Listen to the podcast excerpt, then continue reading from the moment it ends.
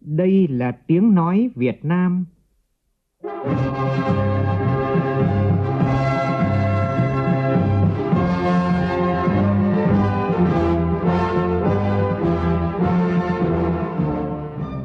là tiếng nói Việt Nam, phát thanh từ Hà Nội, thủ đô nước Cộng hòa xã hội chủ nghĩa Việt Nam.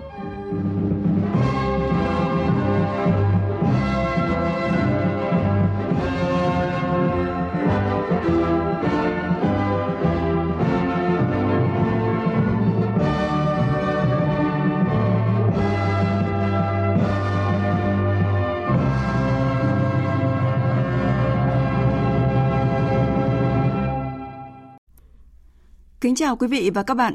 Mời quý vị và các bạn nghe chương trình Thời sự trưa của Đài Tiếng Nói Việt Nam. Chương trình có những nội dung chính sau đây.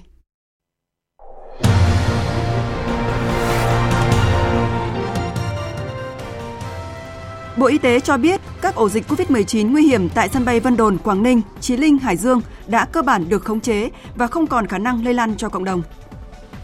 Thành phố Hải Phòng bãi bỏ quy định người ra vào thành phố phải có xác nhận của chính quyền địa phương về phòng chống dịch COVID-19. Những chuyến tàu mùa xuân, chuyến xe công đoàn đưa hàng nghìn công nhân lao động nghèo về quê đón Tết.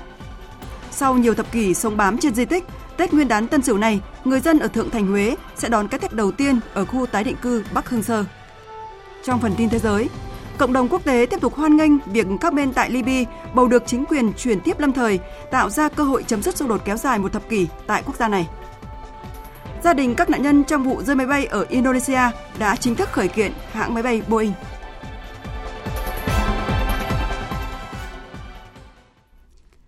Bây giờ là nội dung chi tiết. Nhân dịp năm mới Tân Sửu, chiều qua tại thành phố Đà Nẵng, Thủ tướng Nguyễn Xuân Phúc đã có cuộc gặp mặt thường niên để chúc Tết các đồng chí nguyên lãnh đạo Đảng, Nhà nước và các địa phương ở miền Trung. Đồng chí Võ Văn Thường, Ủy viên Bộ Chính trị, Thường trực Ban Bí thư tham dự buổi gặp mặt. Tin của phóng viên Vũ Dũng.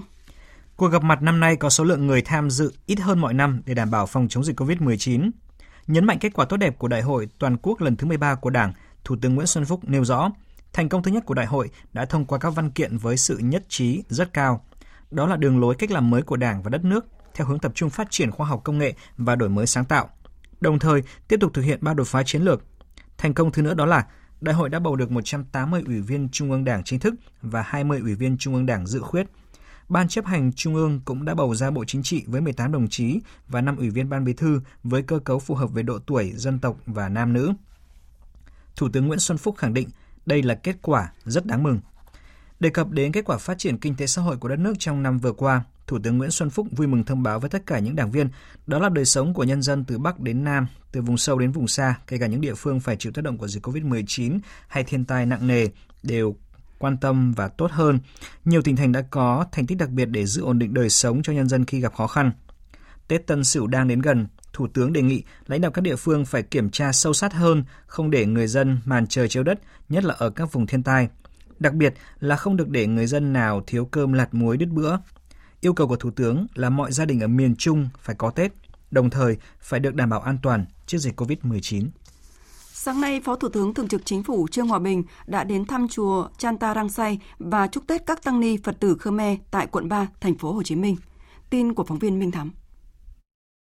Tại buổi thăm, Phó Thủ tướng Trương Hòa Bình đã gửi lời chúc cộng đồng Tăng ni Phật tử Khmer đón Tết Tân Sửu vui vẻ, an lạc, đồng thời cũng động viên Giáo hội Phật giáo Nam Tông và đồng bào Khmer tiếp tục đồng hành cùng chính phủ thực hiện công tác phòng chống dịch và giữ vững truyền thống đại đoàn kết dân tộc tôn giáo.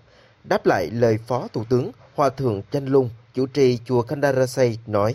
Chúng tôi tin tưởng rằng với cái sự lèo lái của chính phủ chắc chắn là sẽ khắc phục được sự lây lan của dịch Covid-19 và đất nước Việt Nam của chúng ta tiếp tục phát triển kinh tế để ra sánh vai với các nước trên thế giới. Cũng trong dịp này, Phó Thủ tướng đã trao gần 100 phần quà Tết đến các tăng ni Phật tử của chùa Khandarasay, các sinh viên Khmer, cả sinh viên Lào, Campuchia đang theo học tại thành phố Hồ Chí Minh. Khánh Vân, một sinh viên đã tham dự buổi chúc Tết và nhận được quà chia sẻ. Em rất là vui và biết ơn bởi vì được sự quan tâm như vậy. Em rất là kỳ vọng và tin tưởng rằng nhà nước mình sẽ làm rất là tốt trong cái việc phòng chống dịch. 9 giờ 20 phút sáng nay, tàu SE16 xuất phát từ ga Sài Gòn đã đưa hàng trăm công nhân về quê đón Tết. Đây là hoạt động trong chương trình Tấm vé nghĩa tình dành cho công nhân có hoàn cảnh khó khăn do Liên đoàn Lao động Thành phố Hồ Chí Minh tổ chức. Tin của phóng viên Trịnh Giang. Từ sáng sớm, nhiều công nhân được nhận vé tàu miễn phí trong chương trình chuyến tàu mùa xuân đã có mặt tại ga Sài Gòn háo hức chờ tới giờ khởi hành. Tàu sẽ đưa các công nhân về quê đón Tết dọc các tỉnh miền Trung, xa nhất là Hà Nội, để gắn kết niềm vui xuân họp năm mới cho nhiều gia đình. Di chuyển từ Bình Dương lên ga Sài Gòn từ 4 giờ sáng, anh Trương Văn Hoành, công nhân công ty cổ phần Tico quận Tân Phú và vợ không giấu nổi sự xúc động Nhân đây cũng ờ, xin cảm ơn ờ, Liên đoàn Lao động phố đã tạo điều kiện ờ, cho những người công nhân có điều kiện về quê ăn Tết. Riêng bản thân mình thì cũng cố gắng lao động để công ty làm ăn ngày càng phát triển hơn, có thể giúp đỡ được nhiều người hơn. Chương trình chuyến tàu mùa xuân năm nay diễn ra từ ngày 6 đến ngày 7 tháng 2. 4 chuyến tàu miễn phí với hơn 1.000 vé đã được trao cho 500 gia đình công nhân có hoàn cảnh khó khăn đã đóng góp tích cực trong lao động tại các công ty doanh nghiệp trên địa bàn thành phố. Ngoài ra, tổ chức tài chính Vimosep trực thuộc Liên đoàn Lao động thành phố Hồ Chí Minh cũng hỗ trợ 69 vé tàu hỏa cho 30 gia đình công nhân lao động về miền Trung và miền Bắc đón Tết.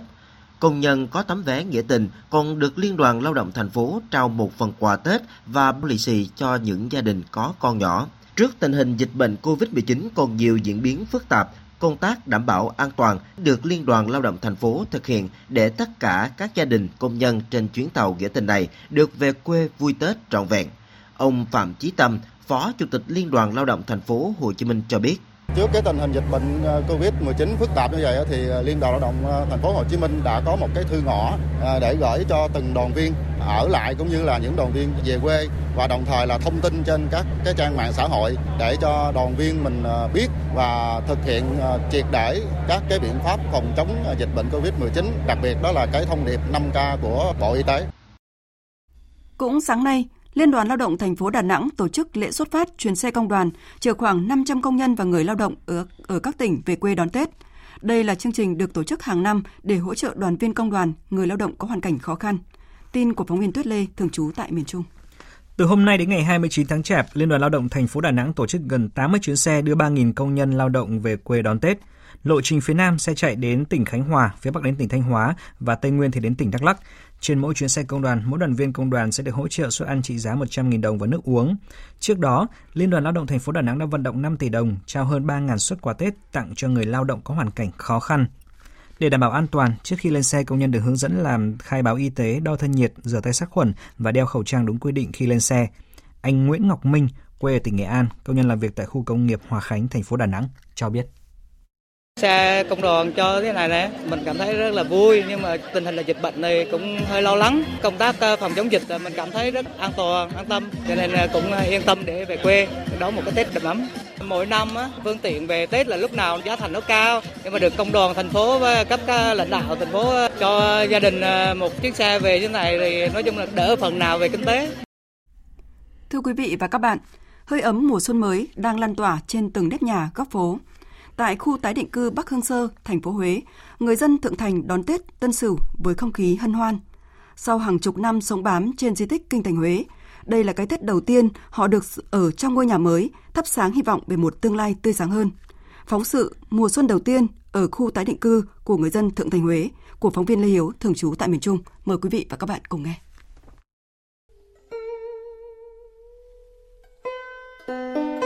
Hơn 40 năm sống bám trên khu vực Thượng Thành, Sáu người trong gia đình ông Võ Đình Nhật luôn khổ sở dưới ngôi nhà chật hẹp chưa đầy 20 mét vuông. Ông Nhật mơ ước về một căn nhà mới rộng rãi hơn. Khi chính quyền địa phương có chính sách hỗ trợ di dời khỏi khu vực thượng thành, trả lại cảnh quan cho di tích, ông ủng hộ không chút do dự. Gia đình ông Nhật thuộc hộ nghèo, nay được hỗ trợ về nơi ở mới, xây nhà khang trang, ông mừng lắm. Tết này, về sống trong khu tái định cư Bắc Hương Sơ, ông Nhật bảo rằng phần đời cơ cực rồi sẽ qua, Ông nhắc nhở các con, bây giờ có nhà mới được an cư, phải lo làm ăn, thoát khỏi đói nghèo. Thì ra đây cũng ờ, nói chung là ở ổn định ăn cái Tết đầu tiên thì coi như bà con còn vui vẻ.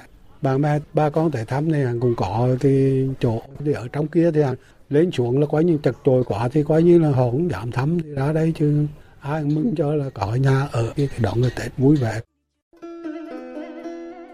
khu tại định cư Bắc Hưng Sơ dành cho cư dân Thượng Thành rộn ràng không khí thăm chúc Tết.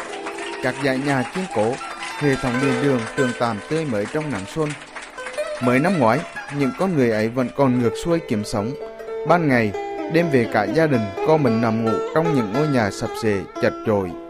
Chị Lê Thị Ánh Vân, 40 tuổi, tâm sự.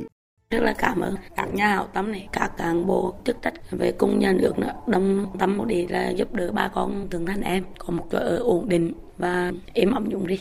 Ở trong kia thì nó quá cực khổ vất vả, việc sinh hoạt thì nó chúng là bị gò bỏ cực kỳ. Giờ một giấc mơ đó, thì cũng nghĩ là mình được là có một lô đất về mình có chỗ ở ổn định ngon lành như đi. Trong đợt đầu di dời dân cư trên Trường Thành, Eo Bầu, có 576 hộ dân được chuyển đến các khu tái định cư. Nhiều hộ dân đã xây xong nhà cửa, chuyển vào sống trong khu tái định cư Bắc Hương Sơ, kịp đón Tết Nguyên đán Tân Sửu 2021. Trong số này, 26 hộ đặc biệt khó khăn, không đủ khả năng xây nhà ở. Ủy ban dân tỉnh Thừa Thiên Huế đã kêu gọi các nhà hậu tâm hỗ trợ xây nhà cho những hộ dân này. Những ngôi nhà vừa được xây dựng theo hình thức chìa khóa trao tay với kinh phí xây dựng mỗi nhà hơn 200 triệu đồng. Nhà nghiên cứu Nguyễn Phước Hải Trung cho rằng việc giải tỏa cư dân thường thành đạt được mục tiêu kép, đó là vừa kiên quyết giữ gìn bảo tồn di sản văn hóa, vừa thể hiện sự quan tâm của địa phương đối với đời sống của người dân.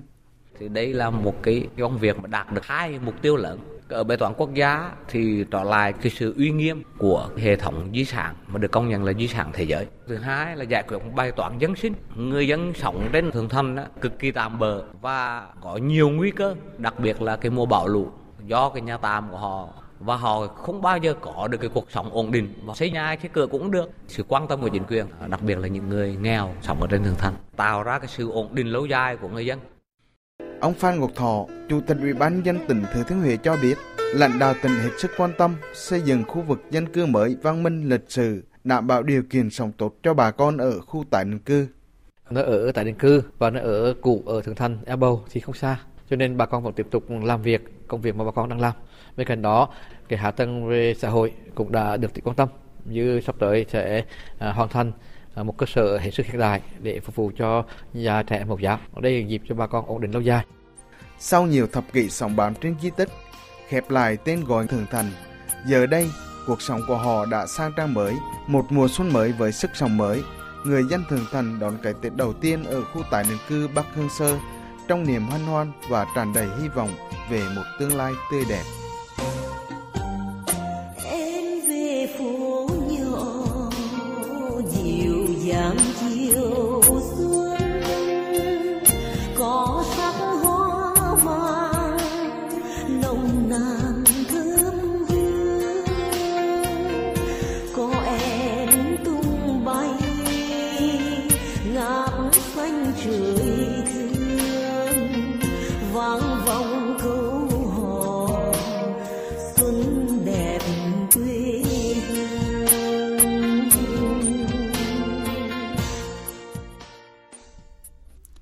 Những ngày này, các hoạt động đón Tết cổ truyền cho cộng đồng người Việt ở nước ngoài cũng được các đại sứ quán Việt Nam ở nhiều nước đồng loạt triển khai. Vào tối qua, Đại sứ quán Việt Nam tại Trung Quốc đã tổ chức hoạt động đón Tết Tân Sửu cho các cán bộ, nhân viên đại sứ quán cùng các cơ quan đại diện Việt Nam và gia đình tại Bắc Kinh. Tin của phóng viên Đài Tiếng nói Việt Nam thường trú tại Bắc Kinh, Trung Quốc. Năm nay do tình hình dịch COVID-19 vẫn diễn biến khó lường, để đảm bảo an toàn trong dịch bệnh, phạm vi hoạt động đã phải thu hẹp hơn nhiều so với mọi năm. Phát biểu tại hoạt động này, đại biểu lâm thời Phạm Thanh Bình khẳng định, năm 2020 là một năm đầy khó khăn thách thức đối với đất nước cũng như mỗi gia đình cá nhân người dân Việt Nam. Tuy nhiên trong năm qua, đất nước ta vẫn giành được những thành tựu to lớn trên nhiều lĩnh vực như chính trị, kinh tế, ngoại giao. Cùng với trong nước, trên tinh thần đoàn kết nhất trí, trên dưới một lòng, vượt khó vươn lên, Đại sứ quán Việt Nam tại Trung Quốc và các cơ quan đại diện của Việt Nam tại Bắc Kinh cũng đã đạt được nhiều thành tích nổi bật đáng khích lệ. Nhân dịp này, đại biện Phạm Thanh Bình đã bày tỏ sự chia sẻ với những bà con Việt Kiều không có điều kiện tham gia Tết cộng đồng do chịu sự hạn chế của các quy định phòng chống dịch COVID-19 ở sở tại. Đồng thời mong muốn bà con người Việt tại Bắc Kinh nói riêng và Trung Quốc nói chung đoàn kết tương trợ lẫn nhau trong dịch bệnh và luôn hướng về Tổ quốc. Tại đây, các món ăn đặc trưng trong ngày Tết cùng các tiết mục văn nghệ đặc sắc phong phú đã mang đến cho cán bộ nhân viên đại sứ quán cùng các cơ quan đại diện Việt Nam và gia đình tại Bắc Kinh một không khí Tết đầm ấm, vui tươi, đậm chất quê hương. Ngày hội gói bánh trưng chọn tình quê hương vừa được Hội Người Việt Nam ở thủ đô Viêng Chăn phối hợp với Chùa Phật Tích Viêng Chăn Lào tổ chức nhằm mang đến không khí Tết cổ truyền đông vui ấm cúng, đậm đà bản sắc văn hóa dân tộc cho cộng đồng bà con người Việt đang sinh sống làm việc trên đất bạn Lào. Phản ánh của phóng viên Vân Thiêng, Đặng Thùy, thường trú tại Lào. Với ý tưởng tái hiện một phần không gian Tết truyền thống, nhà sinh hoạt cộng đồng của Hội Người Việt Nam thủ đô Viên Chăn được trang trí như một phiên chợ Tết Việt với sự tham gia của đại diện các hội đồng hương Hà Nội, Nghệ Tĩnh, Thanh Hóa, Quảng Nam, Đà Nẵng, vân vân. Các gian hàng bày bán nhiều mặt hàng truyền thống, các món ăn đặc sản vùng miền như giò chả, nem rán Hà Nội, nem chua rượu cốt lũ Thanh Hóa, bún Huế, thịt heo, cuốn rau sống, bánh tráng, mắm nêm Đà Nẵng, bánh ít lá gai, vân vân. Các gian hàng còn tổ chức hướng dẫn gói bánh chưng bằng lá dong, làm nêm Hà Nội, thu hút đông đảo bà con tham gia giao lưu, trải nghiệm đặc biệt là đã gợi nên sự yêu thích khám phá văn hóa truyền thống đối với các cháu thiếu nhi. Chương trình văn nghệ với những bài hát gửi gắm niềm tin về mùa xuân, về tình yêu quê hương đất nước, những tiết mục biểu diễn trang phục dân tộc do kiều bào biểu diễn đã gợi nên một không gian văn hóa vui tươi, đậm đà bản sắc văn hóa dân tộc, một bầu không khí ấm áp của Tết đoàn viên đối với cộng đồng người Việt xa quê hương. Ông Lê Văn Mùi, Chủ tịch Hội người Việt Nam thủ đô Viên Chăn cho biết. Năm nay là dịch Covid, bà con làm ăn ở Lào đây á, đi lại cũng khó khăn. Cho nên thành hội mới tổ chức gói bánh trưng tạo cái bầu không khí của ngày đón xuân để cho mọi người tưởng nhớ đến đất nước, tưởng nhớ đến gia đình và tưởng nhớ đến ông cha của chúng ta. Đi xa đến đâu tất cả người Việt Nam vẫn nhớ đến Tổ quốc. Bánh trưng hôm nay gói xong chúng tôi sẽ chuyển xuống cho những gia đình hơi khó khăn về kinh tế, tạo cái bầu không khí của năm mới để ăn Tết.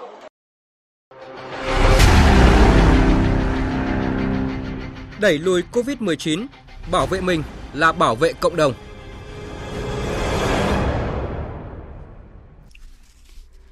Thưa quý vị và các bạn, sáng nay, Ban chỉ đạo quốc gia phòng chống dịch COVID-19 cho biết nước ta vừa ghi nhận có thêm 4 ca mắc mới trong cộng đồng, gồm 3 ca ở Hải Dương và 1 ca ở Gia Lai. Các ổ dịch COVID-19 nguy hiểm nhất như ổ dịch tại sân bay Vân Đồn, Quảng Ninh, ổ dịch tại Chí Linh, Hải Dương đã cơ bản được khống chế và được khóa chặt, không còn khả năng lây lan cho cộng đồng – đây là khẳng định của Phó Giáo sư Tiến sĩ Trần Như Dương, Phó Viện trưởng Viện Vệ sinh Dịch tễ Trung ương. Phó giáo sư tiến sĩ Trần Như Dương cho biết, trong đợt dịch lần này cho đến nay đã ghi nhận gần 400 ca mắc tại 12 tỉnh thành phố, trong đó số ca ghi nhận nhiều nhất là tại tỉnh Hải Dương.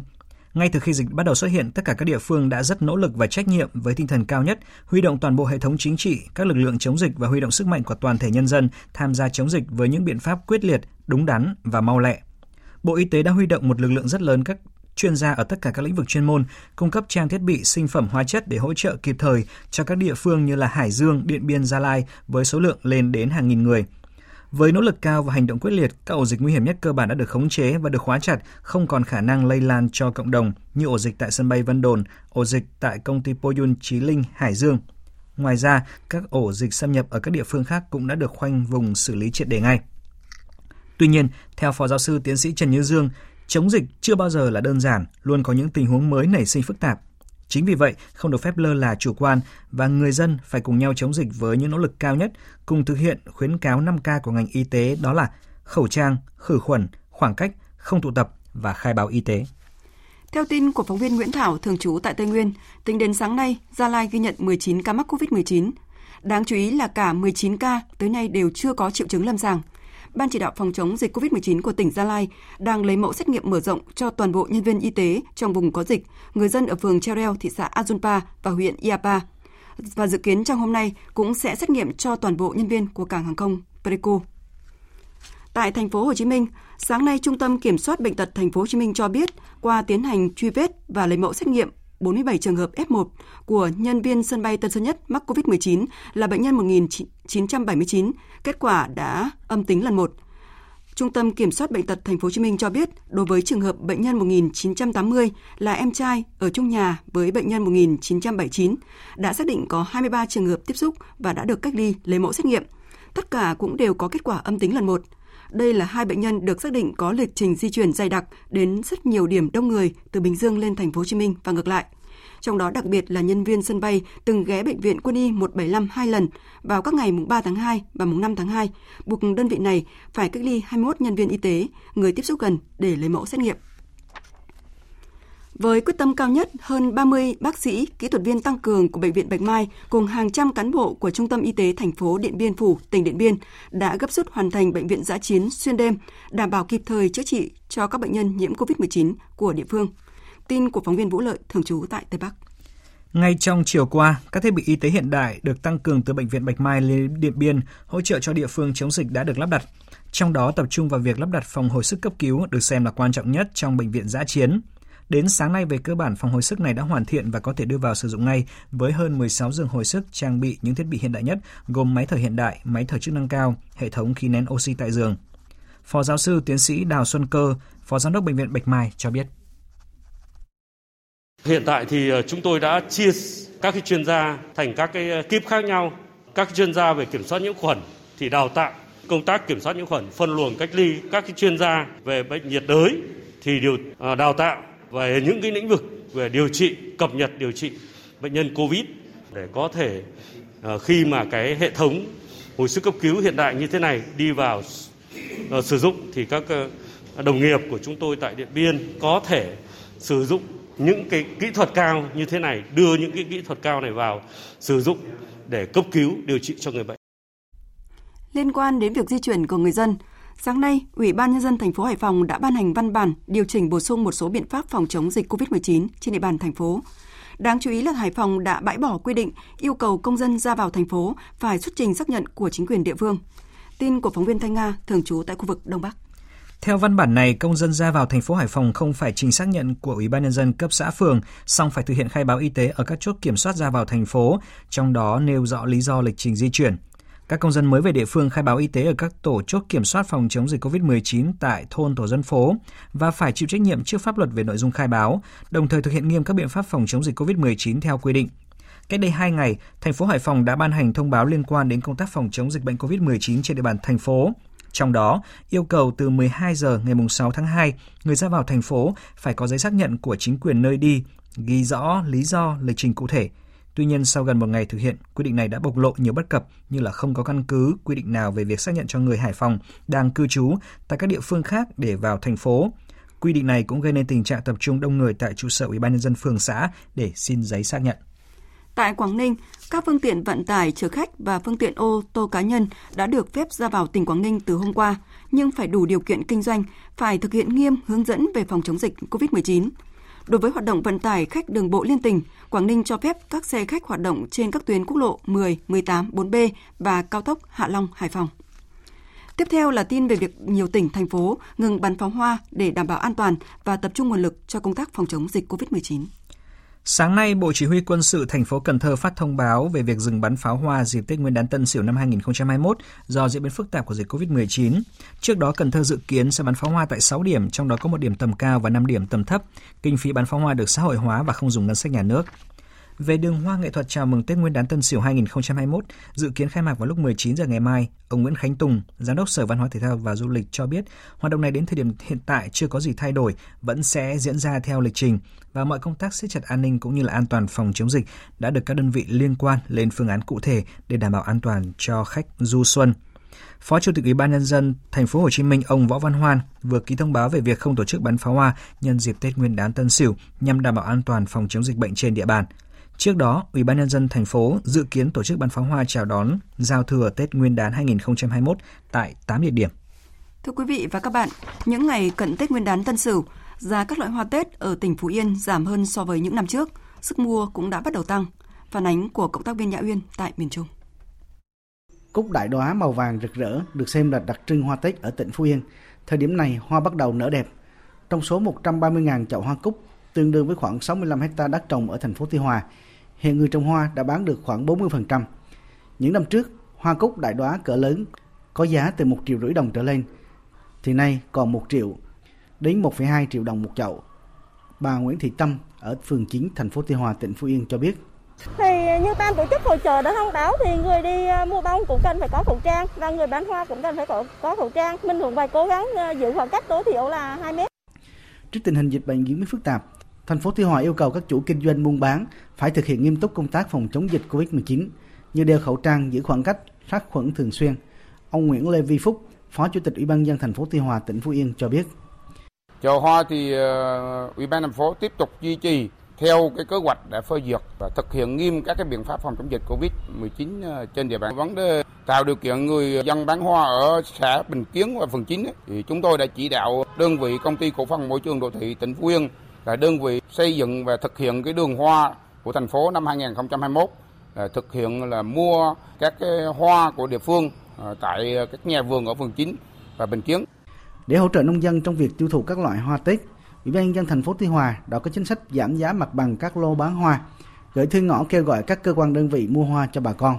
Đến nay, sức mua hoa Tết ở thành phố Tuy Hòa đã tăng dần lên, một tín hiệu vui cho người bán hoa và nông dân trồng hoa trong những ngày giáp Tết. Tiếp theo sẽ là một số thông tin thời tiết.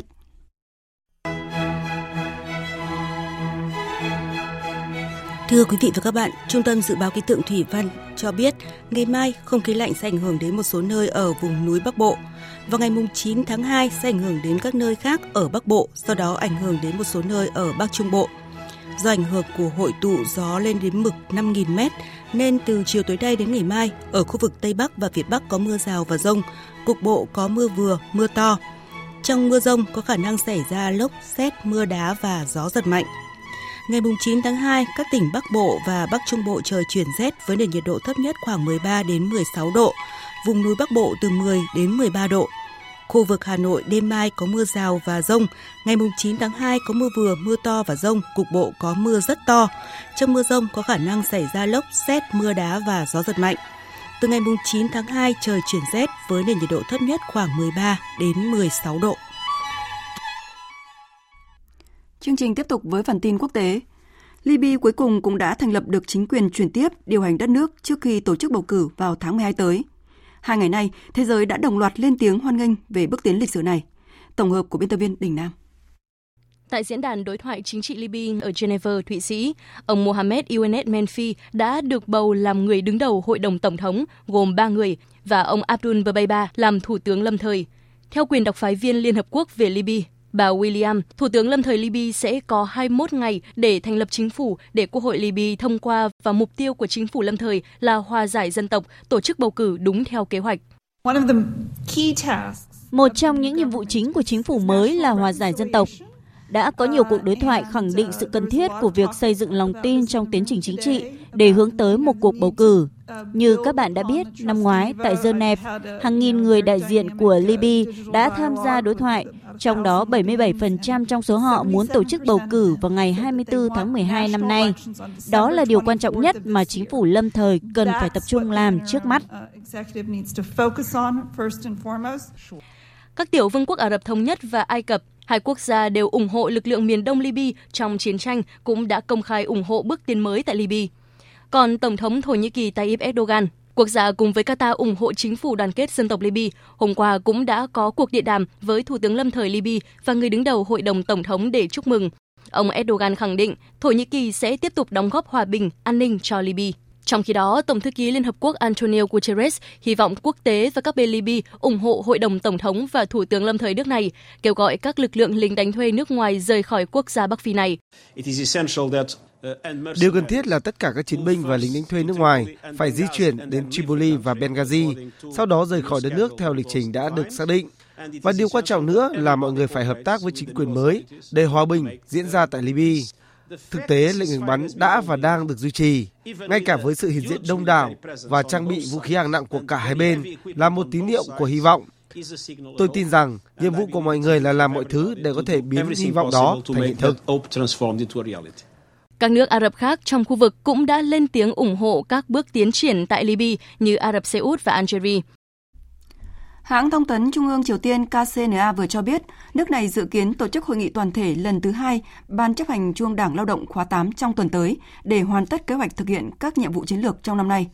Hội nghị sẽ được tổ chức trong vòng 10 ngày đầu tháng 2 để xem xét và quyết định kế hoạch công tác năm 2021 trong tất cả các lĩnh vực nhằm thực hiện triệt đề các nhiệm vụ chiến lược được đề ra tại đại hội vừa qua của Đảng Lao động Triều Tiên.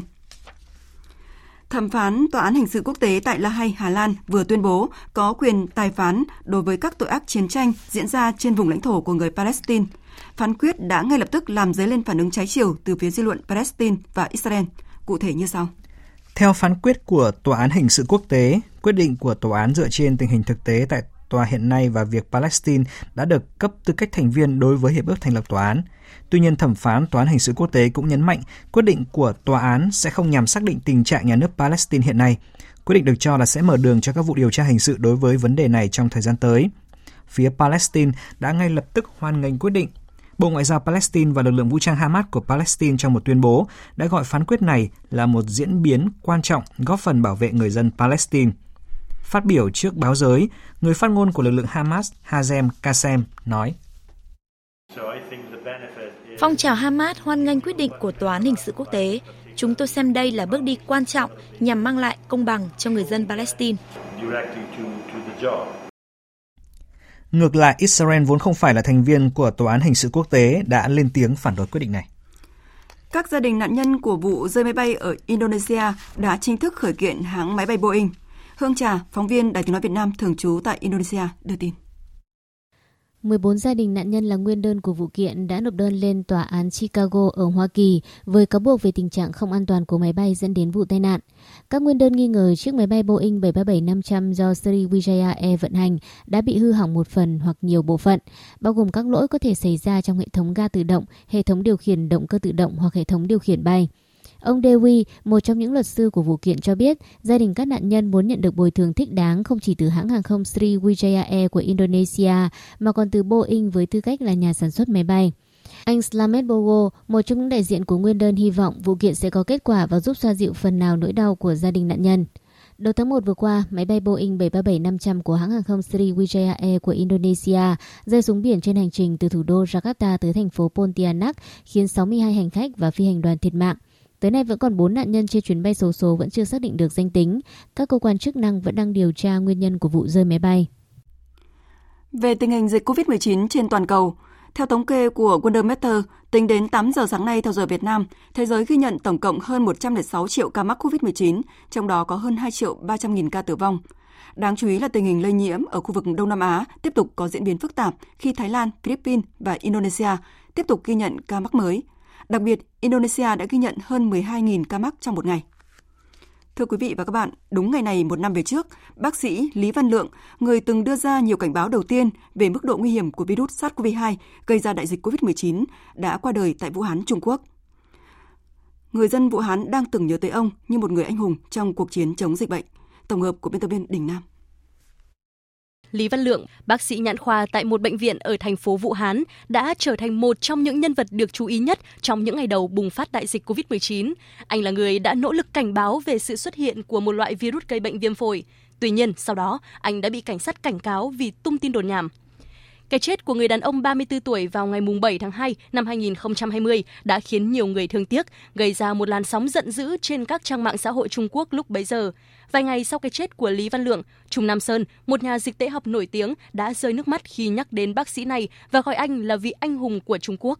Một năm sau, khi cuộc sống của thành phố Vũ Hán dường như đã trở lại nhịp điệu bình thường, người dân nơi đây vẫn tôn kính, tưởng nhớ bác sĩ Lý Văn Lượng vì những hành động của anh. Trước hết, tôi nghĩ công chúng đã công nhận anh ấy. Cá nhân tôi cho rằng anh ấy nên nhận được nhiều danh hiệu chính thức hơn thay vì những gì anh ấy đã bị đối xử trong quá khứ. Tôi cảm thấy hơi buồn vì tình hình dịch bệnh hiện tại. Tất nhiên, chúng tôi đã mắc sai lầm trong giai đoạn đầu chống dịch, nhưng sau đó mọi thứ đã được xử lý khá tốt.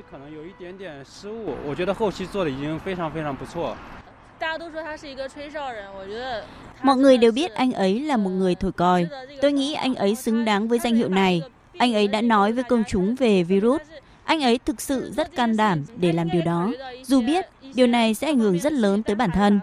Tôi nghĩ anh ấy là một người dũng cảm, người thực sự nghĩ đến mọi người.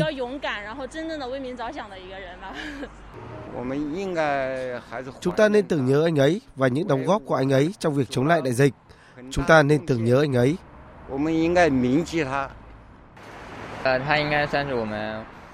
Anh ấy là người hùng của chúng tôi ở Vũ Hán, thậm chí cả ở Trung Quốc, vì anh ấy đã gióng lên hồi chuông cảnh báo cho chúng tôi.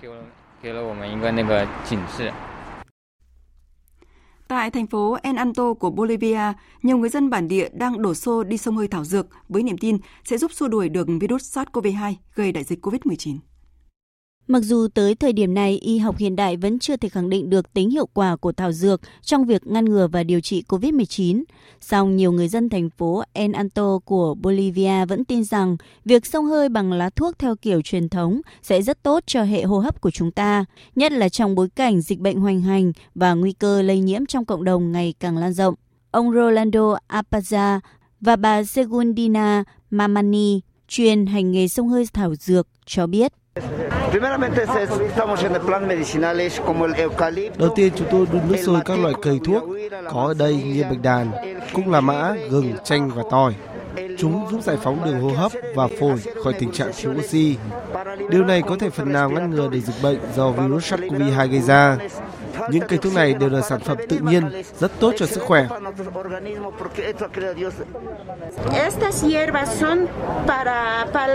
Những loại thảo mộc này dùng để trị sốt rất tốt. Loại cây này tên là Carlos Santo và loại cây này có tên là Anahuaya. Vì có tác dụng hạ sốt rất tốt nên chúng tôi tin rằng những loại cây này nếu dùng để điều trị bệnh COVID-19 cũng sẽ rất hiệu quả. Bolivia là một trong những quốc gia nghèo nhất khu vực Nam Mỹ. Làn sóng dịch bệnh COVID-19 thứ hai đã gây sức ép rất lớn lên hệ thống y tế nước này, đẩy nhiều bệnh viện đứng trước tình trạng quá tải. Nước này tính đến nay đã ghi nhận gần 226.000 ca nhiễm COVID-19 và hơn 10.600 trường hợp tử vong kể từ khi dịch bệnh bắt đầu bùng phát. Các ca lây nhiễm trong những ngày gần đây tăng vọt lên tới 80% so với đỉnh điểm của đợt dịch đầu tiên. Một thông tin kinh tế thế giới đáng chú ý đó là Cuba thông báo đã nhất trí cho phép hoạt động kinh tế tự doanh trong hầu hết các lĩnh vực của nền kinh tế. Theo truyền thông Cuba, quyết định điều chỉnh mới được thông qua trong cuộc họp của Hội đồng Bộ trưởng diễn ra ngày 5 tháng 2 vừa qua. Bộ trưởng Bộ Lao động Cuba cho biết chính phủ đã nhất trí xóa bỏ danh sách 127 hoạt động được phép của các doanh nghiệp tự doanh. Thay vào đó, từ nay, các doanh nghiệp này được phép tham gia hơn 2.000 hoạt động, ngoại trừ 124 hoạt động dành riêng cho khu vực nhà nước. Biện pháp cải cách này nhằm tạo thuận lợi cho hoạt động kinh tế tự doanh vốn đang phát triển và góp phần giải phóng sức lao động sản xuất.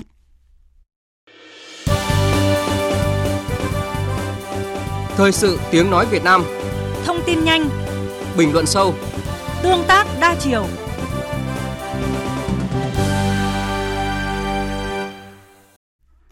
Quý vị và các bạn đang nghe chương trình Thời sự trưa của Đài Tiếng Nói Việt Nam. Tiếp theo, các biên tập viên Đài Tiếng Nói Việt Nam sẽ điểm lại những vấn đề, sự kiện quốc tế nổi bật diễn ra trong tuần qua.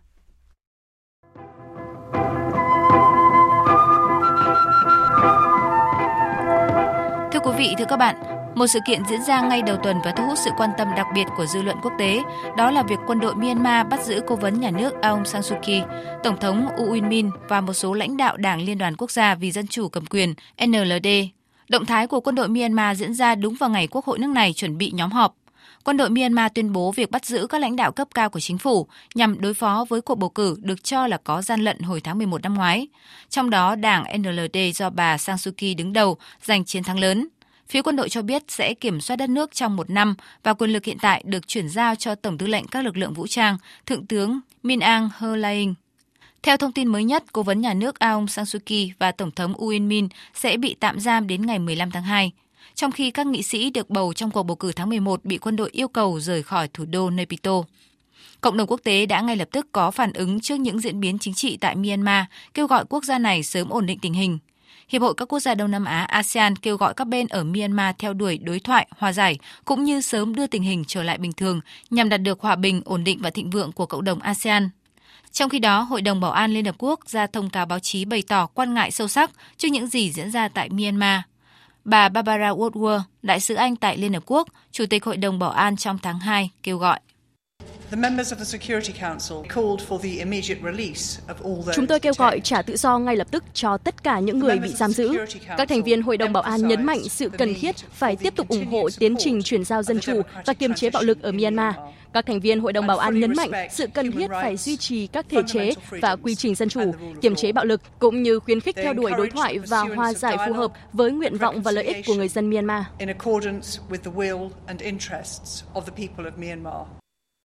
Một sự kiện đáng chú ý khác cũng diễn ra tại khu vực Đông Nam Á, đó là chuyến thăm cấp nhà nước của Thủ tướng Malaysia Yassin tới Indonesia. Đây là chuyến thăm nước ngoài đầu tiên của ông Yassin kể từ khi nhậm chức Thủ tướng hồi tháng 3 năm ngoái.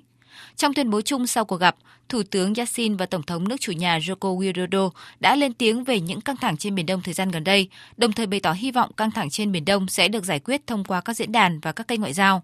Thủ tướng Malaysia nhấn mạnh, việc giải quyết các vấn đề trên Biển Đông phải được thực hiện một cách an toàn, dựa trên các nguyên tắc của luật pháp quốc tế được chấp nhận rộng rãi, bao gồm cả Công ước Liên Hợp Quốc về luật biển UNCLOS 1982, và tất cả các bên cần kiềm chế và tránh các hoạt động khiêu khích cũng như quân sự hóa.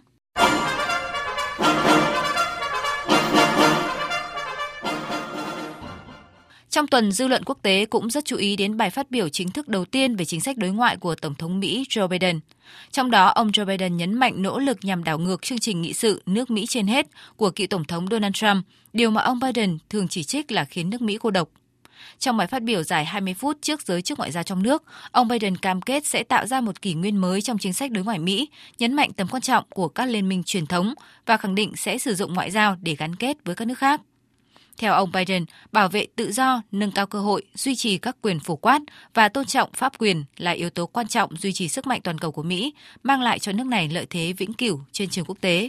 America Nước Mỹ đã trở lại và ngành ngoại giao đã trở lại vị trí trung tâm trong chính sách đối ngoại của chúng ta.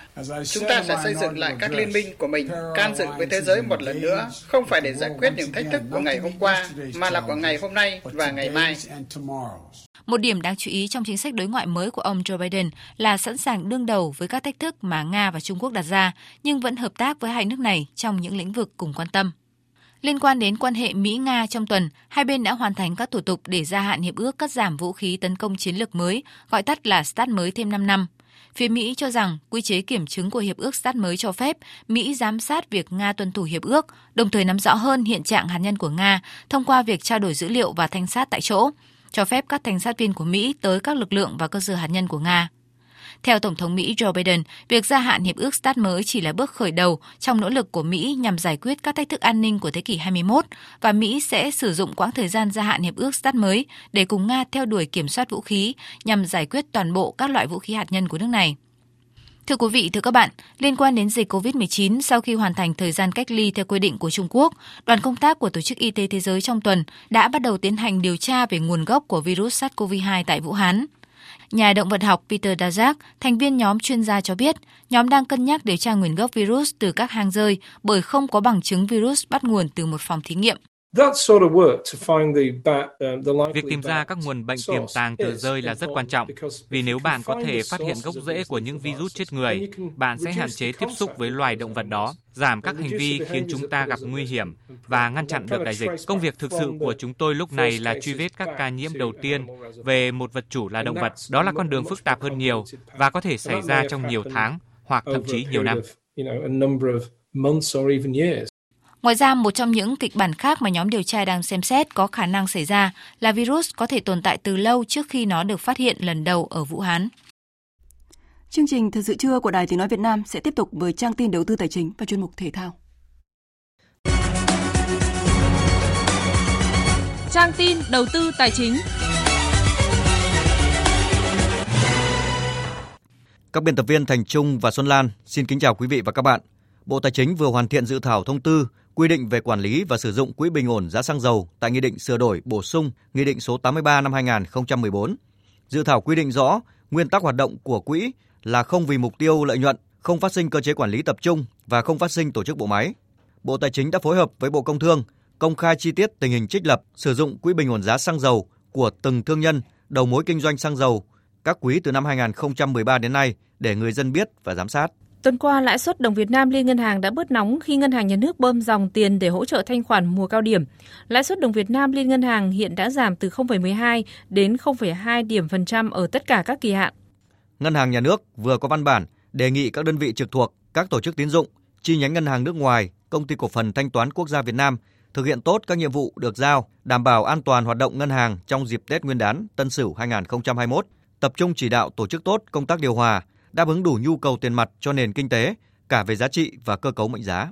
Theo Sở Giao dịch Chứng khoán Hà Nội, thị trường trái phiếu chính phủ tiếp tục có diễn biến sôi động ngay từ thời điểm đầu năm 2021 trên cả thị trường sơ cấp và thứ cấp. qua 12 đợt đấu thầu được tổ chức trong tháng 1, kho bạc nhà nước đã huy động được tổng cộng 23.496 tỷ đồng trái phiếu.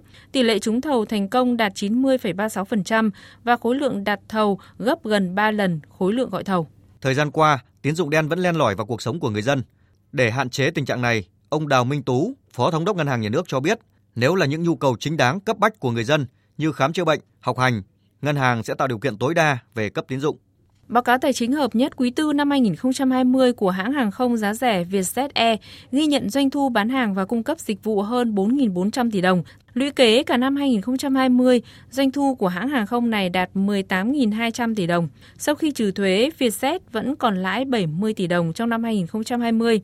Đây là kết quả hiếm hoi của ngành hàng không Việt Nam nói riêng và thế giới nói chung trong bối cảnh đang chịu tác động tiêu cực từ COVID-19. Đầu tư tài chính biến cơ hội thành hiện thực. Đầu tư tài chính biến cơ hội thành hiện thực. Thưa quý vị và các bạn, với sự xuất hiện của các nhà máy quy mô lớn, tổng vốn đầu tư nước ngoài đăng ký vào Việt Nam trong tháng 1 vừa qua đã đạt hơn 2 tỷ đô la. Dịch bệnh COVID-19 tiếp tục ảnh hưởng xấu đến lĩnh vực hợp tác đầu tư trong khu vực và trên thế giới. Mặc dù vậy, việc thu hút vốn đầu tư nước ngoài trong năm 2021 vẫn có những tín hiệu lạc quan, ghi nhận của phóng viên Thành Trung. Nếu chỉ so sánh đơn thuần về con số, thì hơn 2 tỷ đô la Mỹ vốn FDI vào nước ta trong tháng 1 năm nay đã sụt giảm tới 62% so với cùng kỳ năm ngoái. Nhưng thực tế, sự sụt giảm này là dễ hiểu. Tháng 1 của năm ngoái có dự án điện khí Bạc Liêu 4 tỷ đô la Mỹ được cấp chứng nhận đầu tư, còn năm nay không có dự án quy mô lớn như vậy. Nếu không tính dự án này, tổng vốn đầu tư nước ngoài đăng ký tháng 1 năm 2021 sẽ tăng 51,7% so với cùng thời điểm năm ngoái. Điều đáng phấn khởi hơn là tháng đầu của năm nay đã có 1,51 tỷ đô la Mỹ vốn được đưa vào thực hiện, tăng 4,1% so với cùng kỳ năm 2020. Ngoại trừ các tháng có các dự án tỷ đô la Mỹ được cấp chứng nhận đầu tư thì bình quân hàng tháng vốn đầu tư nước ngoài đăng ký vào Việt Nam chỉ quanh mốc 2 tỷ đô la Mỹ. Như vậy, hơn 2 tỷ đô la Mỹ vốn đầu tư nước ngoài vào Việt Nam trong tháng 1 là kết quả khá tích cực. Phó giáo sư tiến sĩ Nguyễn Anh Thu, Phó hiệu trưởng Trường Đại học Kinh tế Đại học Quốc gia Hà Nội cho rằng, với những giải pháp đồng bộ từ chính phủ tới các địa phương, Việt Nam đang được nhiều doanh nghiệp lớn trên thế giới quan tâm và tìm hiểu để hợp tác đầu tư. Tuy nhiên, những doanh nghiệp lớn hay là những tập đoàn đa quốc gia đều có những tiêu chuẩn khắt khe mà nước ta cần đáp ứng trong thời gian tới vấn đề mà chúng ta đặt ra từ rất lâu và chúng ta cũng đang có những cái biện pháp để chúng ta thực hiện đấy chính là cải thiện cái môi trường đầu tư và cái việc này thì không chỉ để thu hút nguồn vốn FDI chất lượng mà còn là à, phát triển các doanh nghiệp trong nước à, để có thể là cung cấp những cái nguyên vật liệu đầu vào hay là những ngành công hỗ trợ cho việc chúng ta thu hút FDI chất lượng cao. Các chuyên gia kinh tế cho rằng sàng lọc chất lượng của dự án FDI là chủ trương đúng đắn của Đảng, nhưng thực hiện thì không dễ. Để làm được điều này, đòi hỏi phải có sự phối hợp đồng bộ từ các quy định pháp luật đến quá trình thực thi từ các bộ ngành địa phương. Mặc dù vậy, xử lý thách thức về thể chế phụ thuộc vào mức độ toàn diện trong cách tiếp cận của Việt Nam. Chuyên gia kinh tế, tiến sĩ Lê Đăng Doanh nêu ý kiến. Từ trước đến nay chúng ta thu hút đầu tư thì chủ yếu bằng các ưu đãi thuế và bằng cái lao động giá rẻ. Cái đó chúng ta phải chuyển đi. Chúng ta phải chuyển sang là thu hút đầu tư bằng những các cái cái sức hấp dẫn của chúng ta về khoa học công nghệ, về môi trường kinh doanh, về những các cái lực lượng lao động chất lượng cao. Có như thế chúng ta mới chuyển sang được kinh tế số hóa, với, với chuyển sang được thương mại điện tử, mới chuyển sang được là các cái chuỗi giá trị có giá trị cao hơn.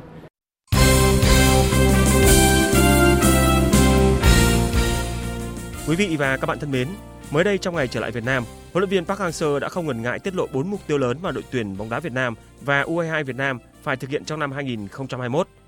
Trong năm 2021, bóng đá Việt Nam có nhiều giải đấu quan trọng và một trong những mục tiêu đầu tiên mà thầy trò huấn luyện viên Park Hang-seo hướng tới là đội tuyển Việt Nam đi đến vòng loại cuối cùng của World Cup 2022 khu vực châu Á và đấu trường AFF Cup 2021.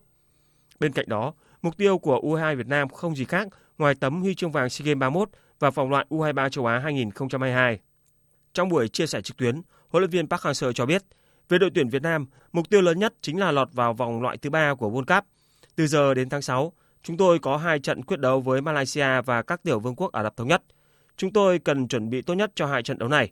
Đến cuối năm, đội tuyển Việt Nam sẽ phải bảo vệ ngôi vô địch AFF Cup. Đây là nhiệm vụ không hề dễ dàng vì nhiều đối thủ đã nhập tịch 3 tới 4 cầu thủ để cạnh tranh. Tuy nhiên, chúng tôi sẽ làm việc hết sức để giúp tuyển Việt Nam tiếp tục gặt hái thành công.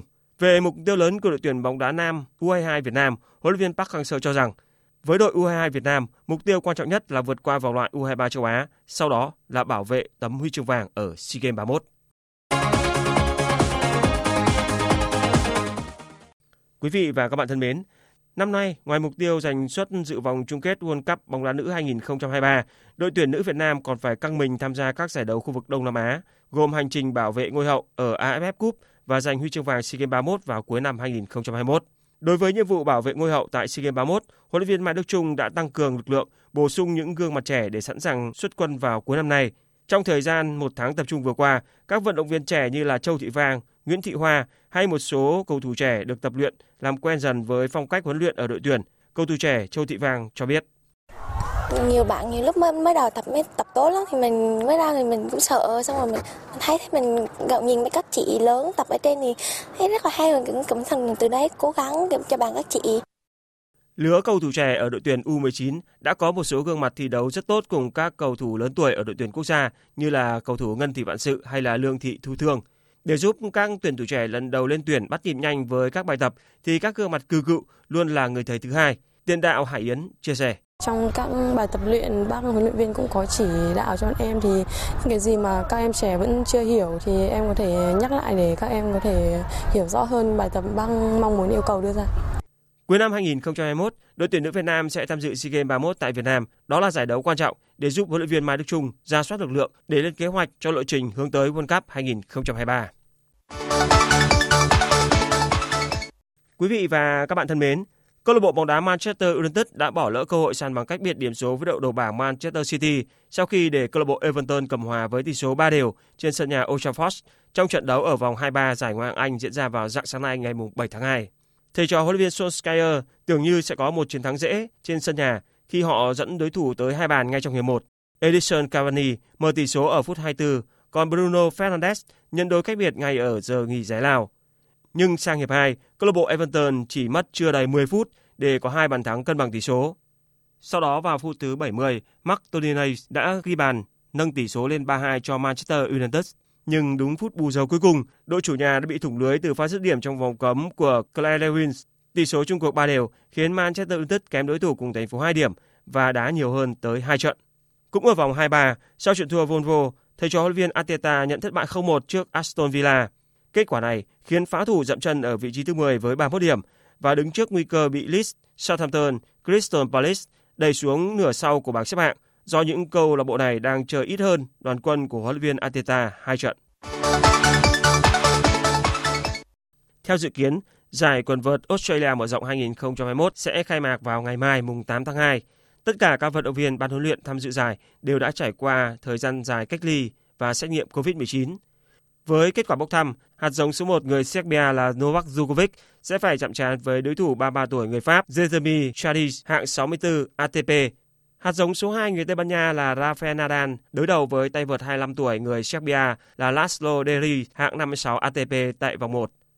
Novak Djokovic và Rafael Nadal là hai tay vợt có nhiều tham vọng tại giải đấu năm nay. Hạt giống số 1 người Serbia không thể bảo vệ thành công ngôi vương tại ATP Cup để dồn sức chinh phục cho danh hiệu Grand Slam tại Australia. Trong khi đó, tay vợt số 2 thế giới người Tây Ban Nha cũng đặt quyết tâm phá vỡ kỷ lục Grand Slam của chính anh và tay vợt đá Anh Roger Federer ở giải đấu này. Dự báo thời tiết Phía Tây Bắc Bộ chiều có mưa rào và rông vài nơi, chiều tối và đêm có mưa rào và rông, cục bộ có mưa vừa mưa to, gió nhẹ, đêm trời rét, nhiệt độ từ 14 đến 28 độ, có nơi dưới 14 độ. Đông Bắc Bộ chiều trời nắng, đêm có mưa rào và rông vài nơi, riêng vùng núi phía Bắc có mưa rào và rông, cục bộ có mưa vừa mưa to, gió nhẹ, đêm trời rét, nhiệt độ từ 14 đến 26 độ, vùng núi có nơi dưới 14 độ. Các tỉnh từ Thanh Hóa đến Thừa Thiên Huế có mưa vài nơi, chiều trời nắng, gió nhẹ, đêm trời rét, nhiệt độ từ 16 đến 26 độ. Các tỉnh ven biển từ Đà Nẵng đến Bình Thuận chiều nắng, đêm có mưa rào vài nơi, gió đông bắc cấp 2 cấp 3, phía bắc đêm trời lạnh, nhiệt độ từ 20 đến 31 độ. Tây Nguyên và Nam Bộ chiều nắng, đêm không mưa, gió đông bắc đến đông cấp 2 cấp 3, đêm trời rét, nhiệt độ từ 16 đến 33 độ. Khu vực Hà Nội chiều trời nắng, đêm nhiều mây, có mưa vài nơi, gió nhẹ, đêm trời rét, nhiệt độ từ 16 đến 26 độ.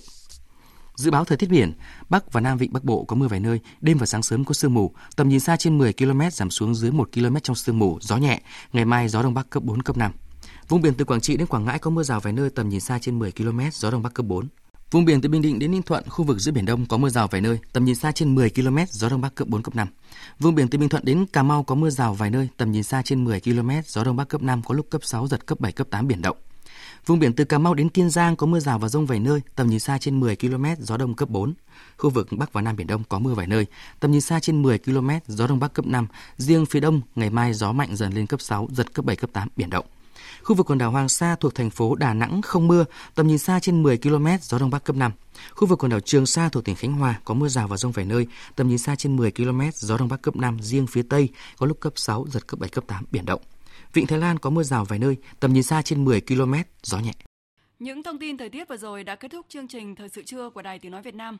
Chương trình do các biên tập viên Minh Châu, Hoàng Ân và Thu Hòa thực hiện với sự tham gia của kỹ thuật viên Việt Thái. Chịu trách nhiệm nội dung Hoàng Trung Dũng. Cảm ơn quý vị và các bạn đã quan tâm lắng nghe. Quý vị và các bạn có thể nghe lại chương trình trên trang thông tin điện tử tại địa chỉ vv1.vn.